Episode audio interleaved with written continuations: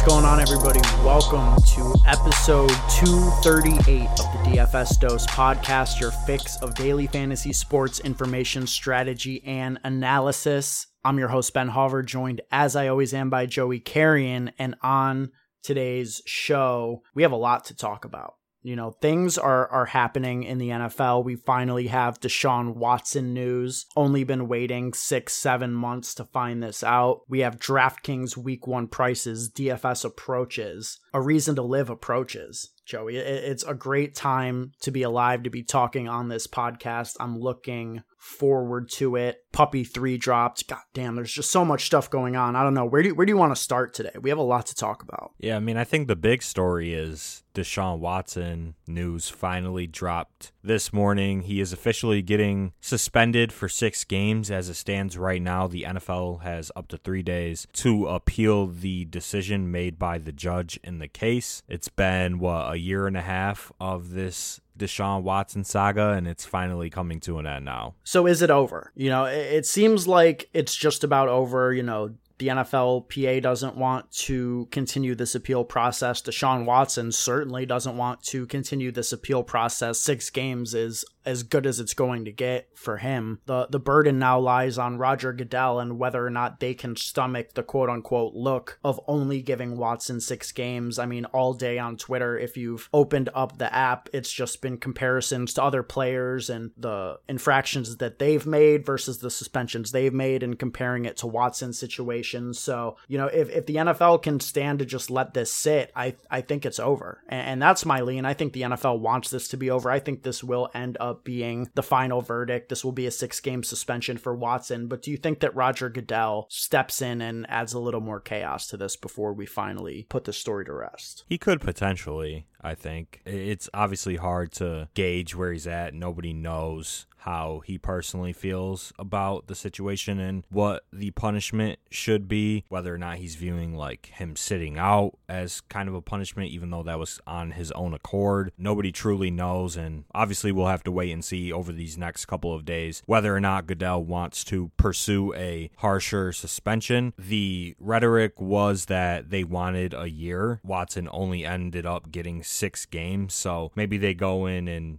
try and give him just a couple more games to make the suspension a little bit heavier, but he'll still be able to play this year. It's, it's just a shit show all around. They obviously want this story to die out as soon as possible, but will he try and save face a little bit and pursue a heavier suspension that will in turn bring it to the federal court, kind of similar to Tom Brady's case, and they still ended up upholding Tom Brady's suspension back in 2016. So will they go that route is really the main question that we don't know the answer to right now and who knows if the NFL wants it to go to federal court and then all of the owners will get brung up and what they've done in terms of sexual deviancy and it, it could just be a total mess. So I I think I would lean on the on the same side as you. And from a fantasy perspective, right? Deshaun Watson sort of settled in at about quarterback 22. That's where he's going on underdog as of this morning, August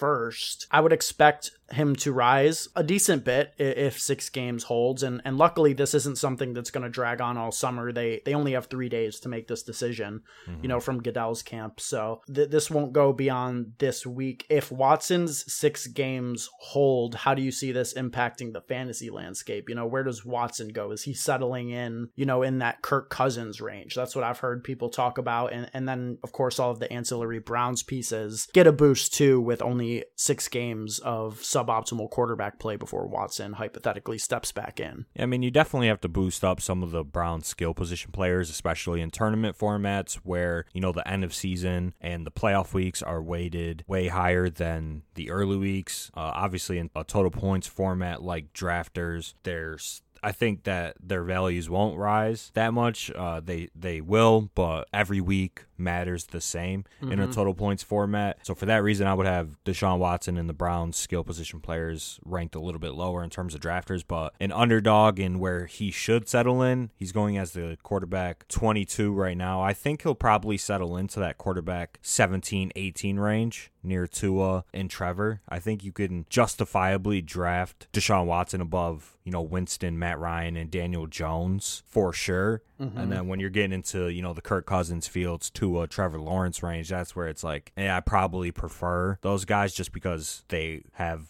a higher chance of playing 17 games, whereas Watson is going to play a max of 10 games this year. So I, I, I, don't I don't know. I think I think you still get some value on him, but he's not as good as he was, you know, two weeks ago when when we were drafting him. So yeah, and I mean Watson's one of your highest owned quarterbacks, right? Yeah, I have 28% Deshaun Watson on drafters. I mean that that's a great bargain. Honestly, I'm sure that your average ADP cost is going to be significantly better than what he settles in at, no matter what. So I mean, this is something we've talked about all along is a spot to buy. Obviously, it could have gone either way, but it, it sort of went the way that favors those who, um, you know, understood that billion dollar corporations care more about their bottom line than uh, than morals. as as we've said a multitude of times on this podcast. All right. So that's the Deshaun Watson stuff. I'm sure that this story will come up more than once before week one, but week one is our focus right now because God bless, DraftKings released the week one prices. It's damn near a national holiday, man. DFS is right around the corner. We've got preseason Hall of Fame game this week, and then it's just a countdown until we are plugging these players into our lineups and firing off thousands of dollars on DraftKings. I, I seriously can't can't wait. Yeah, it's going to be a great time. Uh, the first main slate is on 9 11. So we have about 40 days or so until that. It's going to be a great time. And uh, I'm I'm very excited, and you know we're gonna have a nice, uh, way way way too early first look at these week one prices. So yep. All right. Well, the first thing that I that I want to start with is just a, a general question. Do you think that DraftKings has become too predictable over the past couple of years? Or are we just stone cold degenerates? Or maybe a mix of both? Because, you know, you and I were talking about this maybe a month or longer ago. And some of these players, like, I remember specifically, were like, you know, Marquise Brown, he's probably going to be between 6K, you know, 6.4K going up against the Chiefs. No Hopkins, he's a smash play, comes in at 6.2. Like, it's gotten to the point that we could damn near predict half of these players' prices before mm-hmm. they dropped, and and DraftKings didn't do much to throw us any any curveballs. This is a pretty standard slate, I think, in terms of general pricing. Yeah, I mean, this is your standard week one slate. This is going to be the loosest pricing of the entire year. If you just compare some of the players' prices this year to last year, like there's some extreme differences and some of the situations got better or are the same. To answer your question, I think it's just more so that we've been doing this for a while now we know how DraftKings likes to price certain players as especially coming off last season like we we know what players are going to be in what range based on kind of what they did or how they performed towards the end of last season. So DraftKings is very predictable. Obviously, we're experienced. We have like 4 plus years of doing this and yeah, I mean, already have the cash game lineup built and it's, probably not gonna it's probably not gonna change that much in a month unless there's some major injuries. Like when you're doing this for a long time like you can pick out who's going to be chalk without the projections. Like obviously there's no week one projections up on august 1st it's like i already know what players are going to be chalk at what position. It's like you, you don't even need to pay for projections at, at this point. Uh, I mean, obviously they're still good to have, but ownership wise, we already know who who's going to be high owned which is crazy. It it is crazy. I mean, do you want to? I guess let let's hold off the uh, cash game shell for the end of the show. We can we can give that to the people, let them plug it in themselves at the end. But looking at the slate from a general perspective, the first thing that stood out to me before even getting into the prices was just that the two best games on this slate, especially from a total perspective, are 4 p.m. games. This is going to be a great three slate. best games three. Three best games. Yeah. No, no, you're definitely right. Um, especially with uh, Justin Jefferson in there. But, you know, from a total perspective, we've got the Raiders and Chargers at a 52 total. We have the Chiefs Cardinals at a 53 total. And then the game you're referencing, Packers at Vikings with a 49 total. None of the games in the 1 p.m. window have anything over 46 and a half. So basically, we're fading 1 p.m., going to be at the bottom of all the standings and then shoot up at the end as we bank in week one, correct? That that seems to be the script that we're following. Oh, 100%. And yeah, it, it's interesting that we get one of these weeks early, especially on the loosest pricing of the entire year, pretty much. You know, we get one of these game theory slates, right? Mm-hmm. Where you know, if you have a couple chalk guys uh, at the 1 p.m. window and they don't perform well, you have a bunch of late swap options to pivot to that could be low owned because obviously there's going to be a ton of chalk in the 4 p.m. games, but there will be chalk in the 1 p.m. games as well, right? Uh, so you have a, lo- a lot of game theory and a lot of uh, optionality on the slate. And we usually get like one or two of these slates throughout the year. And it just so happens to be that week one is going to be one of the slates where late swap should be in in full effect if you are behind or even if you're ahead in tournaments after 1 p.m. But the the four game 4 p.m. slate is going to have a ton of high scoring players. There's going to be a ton of swings, and those are definitely the games that everybody's going to be focused on for week one. Yep, and and man, I mean, so Justin Jefferson at 7,800. Can we just start there? Like, why? Why is he 7,800 priced so low, especially in comparison to the running backs, you know, priced below Ekeler, CMC, Henry, Jonathan Taylor? I mean, Justin Jefferson in this spot against the Packers week one, all of the buzz around what his role is going to be. Dropped 40 on the Packers last year, not worried about Jaire Alexander coverage. This seems like a Justin Jefferson in every single lineup type of week. Yeah, I mean, obviously, DraftKings isn't taking into consideration coach speak into their pricing algorithm right? Clearly, but obviously we as we as uh, fantasy players know that they want to use him in the Cooper Kupp role, and that's really how I'm looking at it. Is you know you get to play 2021 Cooper Kupp for 7,800, and if you if you said he was 7,800 last year, like he's a 100% stone lock in every single lineup. Yeah. Right. So I think he's one of the best plays on the board. I think he'll probably be one of the highest owned players in week one. It's it's just gonna be interesting to see uh, if people are scared about, you know, the the wide receiver quarterback matchup week one.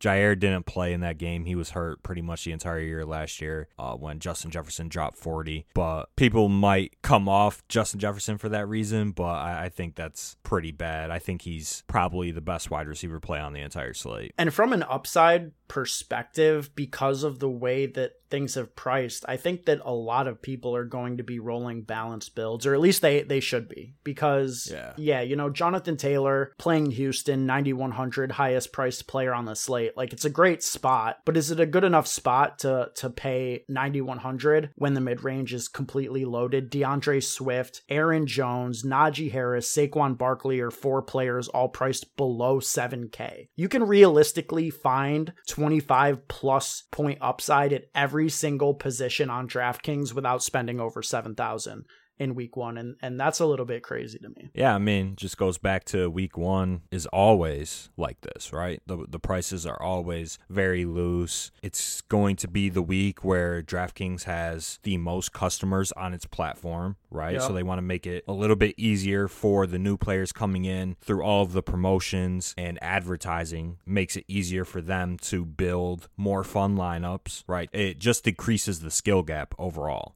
Right. And obviously, there's some egregiously priced players, in my opinion. You know, Najee Harris, you reference, he's 6,400. He's going to be a 90% snap player and get every touch out of the backfield. And he's what 2700 less than JT with more pass catching upside. Yeah. You know, you know, and in Saquon, you could say the same thing. 6100 should be a complete workhorse, and then there's just some uh, pass catching running backs that are a little bit cheaper as well, which obviously favors them on a full PPR site. So just in terms of optimal lineup construction, it doesn't really make much sense to pay up for these top players for week one, but that's going to make for some interesting tournament builds because I think you could go a variety of ways because there are some cheap options that look pretty solid right now as well. So do you want to just talk about some of the players that are that are most egregiously mispriced because there there are there are many. Yeah, I think at the quarterback position there isn't many, so I think we could largely skip over quarterback. I, I think that some guys are just underpriced, but I don't think they're necessarily mispriced. Like Kyler seventy two hundred against Kansas City, highest total game on the slate. Lamar Jackson seventy three hundred against the Jets looks very very solid. Trey Lance is going to be stone chalk at 6K. Obviously, we'll we'll talk about him more in a month or so, but you know, you can't really price Trey Lance up for where he's probably going to be. You have to price him for what he is in week one, and he's a 6K quarterback, in my opinion. But really, it's at the wide receiver position where some of these guys are just totally mispriced. And I think that the one that stood out to me the most was Kadarius Toney at 4,100.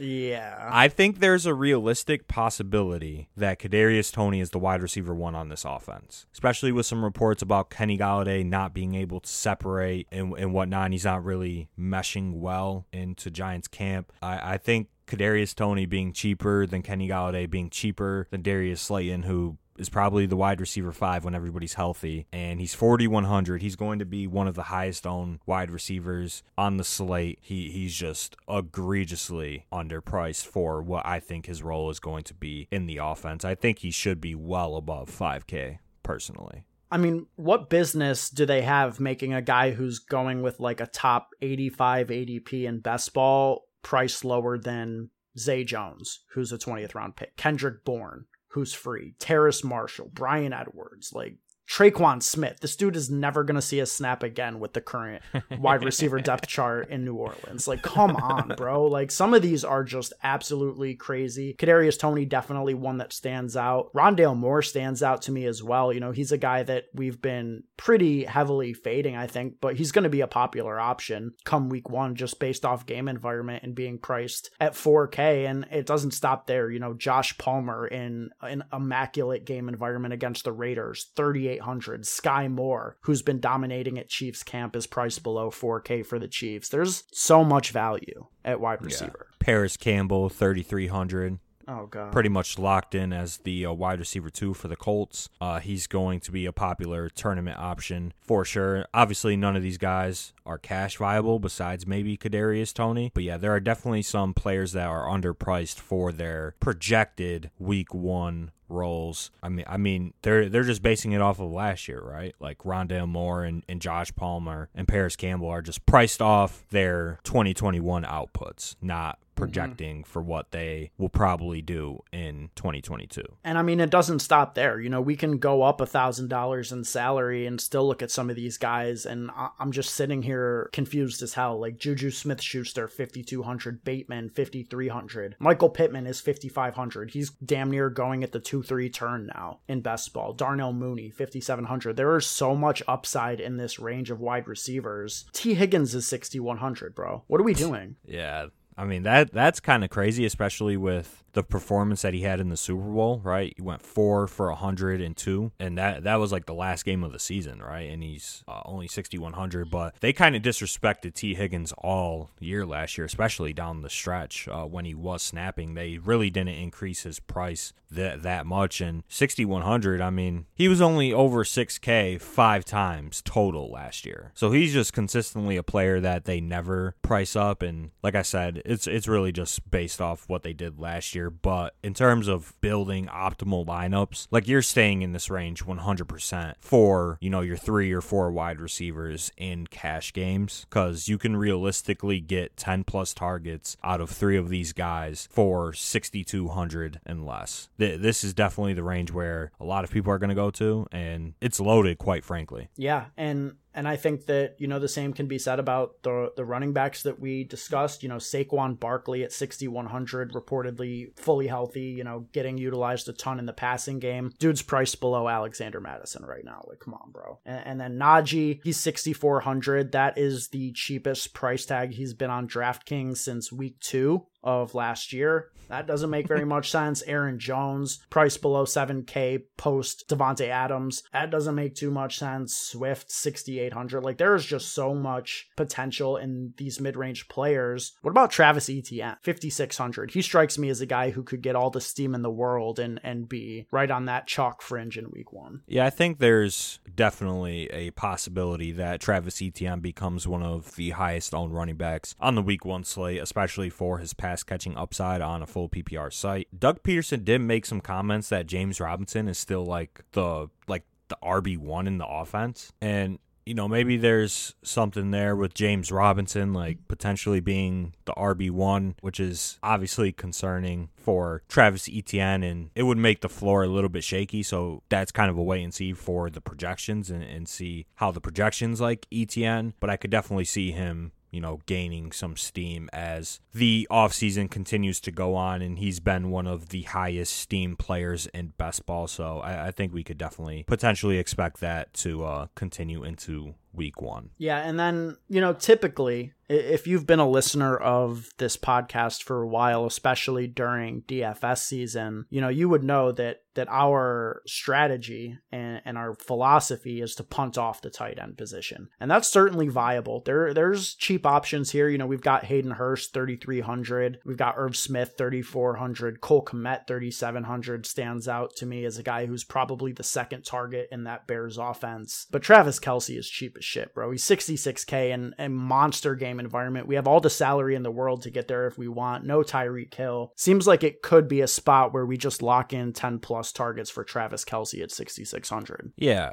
Obviously, we're the leaders of the of the never pay up for tight end movement. Correct. And we have been for a while. You know, some some other uh, big fantasy guys they they have played Travis Kelce quite a bit in DFS over the years. Whereas you know personally, I really haven't, and I don't think you have either. But in terms of projections and how he's going to project and the optimal lineup being kind of that balanced build, I think Kelce is going to be the highest on tight end in Week One. You know, if we just take a look at his 2021 Week One price, he was 8,300. The situation really hasn't changed. If anything, you know, it got a little bit better for Travis Kelce when you take a top five wide receiver out of the offense and you replace him with a combo of Juju Smith Schuster and Skyy Moore and Marquez Valdes Scantling. Like Kelce's opportunity and projection is just going to be off the charts due to him being 6600 and he's the second and most expensive tight end on the slate. So he's he's going to be the cash game tight end, I think. And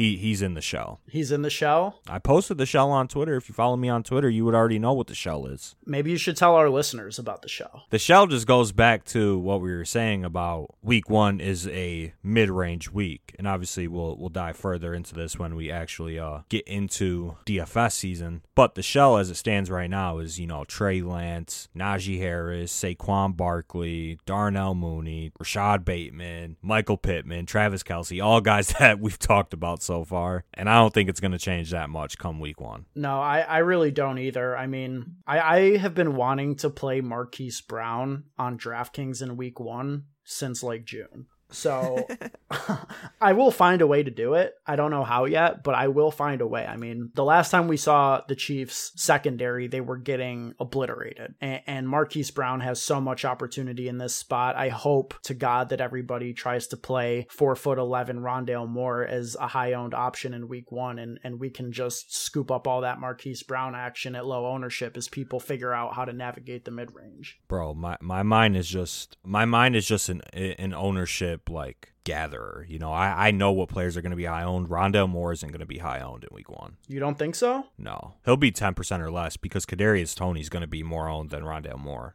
Ooh, see, I don't know about that. I do not know about that, I sir. mean, Specifically I, I'm, from I, I, am sorry, but you're you're just wrong. Kadarius Toney's going to be more owned than Rondale Moore. I mean, the Cardinals game is nine and a half points higher in terms of a total. You don't think that matters? I mean, how many people are going to be game stacking KC Arizona versus game stacking the Giants Titans game? I mean, yeah, that's fair, but Kadarius Toney is a a better player, b a better player, and c a better player, Got you. and he's a rapper. Oh shit. So on a, on a serious note, he he's I think he's going to be more on just because he proved that he can do it with the opportunity and he's had a little bit of buzz in training camp whereas you know the Rondale Moore buzz has basically been Cliff Kingsbury saying he's going to be used in the offense which you know, I don't necessarily believe. And just the type of player Rondale Moore is, like, he's already burned everybody. People already have negative biases against Rondale Moore, and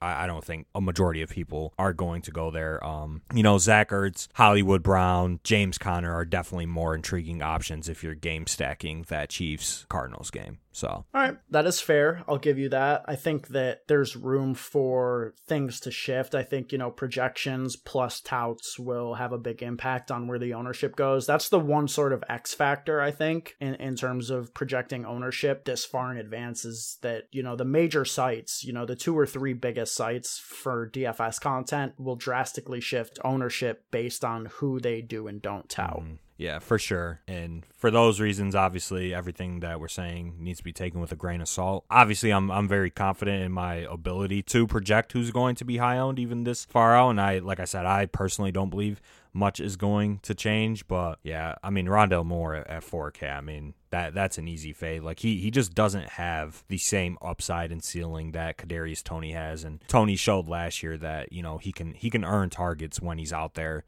and healthy, and the offensive environment should be so much better from last year to this year, and the offense should be way more creative. And it, it looks like from training camp, Toney and uh, Brian Daboll have a nice re- relationship going too. Mm. So that definitely helps. It does, and and I feel bad. Like I, I fumbled the bag as the uh, podcast producer, not having a Kadarius Toney clip here ready to go. I did. I just found out that he was a rapper, and you know he's actually uh, not that bad compared to some of the other guys that we've reviewed their music on this show. So maybe come week one when it's full blown Kadarius Toney hype season, we'll we'll play a clip of that. Um, but yeah, I mean, I don't, I don't know what else. What else should we tackle here as far as DK week one? Prices go. I mean, my biggest thing has been, like I said, trying to jam Hollywood Brown in. Been thinking about that since June. I love the Justin Jefferson, Aaron Jones week one correlation. Gonna be jamming that in and just some of the other upside plays like Ja'Marr Chase at 7,100, Mike Williams 6,600. Gotta get on, on situations like that. But you know, there's there's still a lot of time until kickoff. Yeah, I mean, we don't have to get too in depth into it right now. Obviously, it's fun to talk about week one prices, and we could sit here for hours and, and talk about each specific player. But yeah, I mean, not much else to say besides like it's going to be a fun slate. There are going to be some very good players that are going to go under own, especially in the range of, let's say, 65 to 7,500 at both the wide receiver and running back position. You know, you have your Kamara, your Dalvin Cook, your Austin Ekeler. Those guys are going to go on their own. They're going to be lesser owned than the players that they are above and below, I should say. And same goes for like Tyreek Hill, Keenan Allen, Ja'Marr Chase, etc. So it's going to be a fun slate. There's going to be a lot of tournament options that you know they're they're just elite players, and week one is one of the best weeks to get you know ownership leverage at a good price. Yes, I, I could not agree more. About 40 days away. Can't wait. We're almost there, man. And I think that that is going to be it for episode 238 of the DFS Dose podcast. Make sure you follow us on Twitter at the DFS Dose as well as our personal Twitters. I'm at Ben Hauver. Joey is at Joey Carrion DFS. If you guys want to connect with us and stay up to date with what's going on in the podcast, join the inner circle. The link to do so is via our free Discord channel. You can find that in the show notes to the podcast. To everybody listening out there, we appreciate you. We value you. Until next time, let's stay accountable and keep it authentic. Vibes.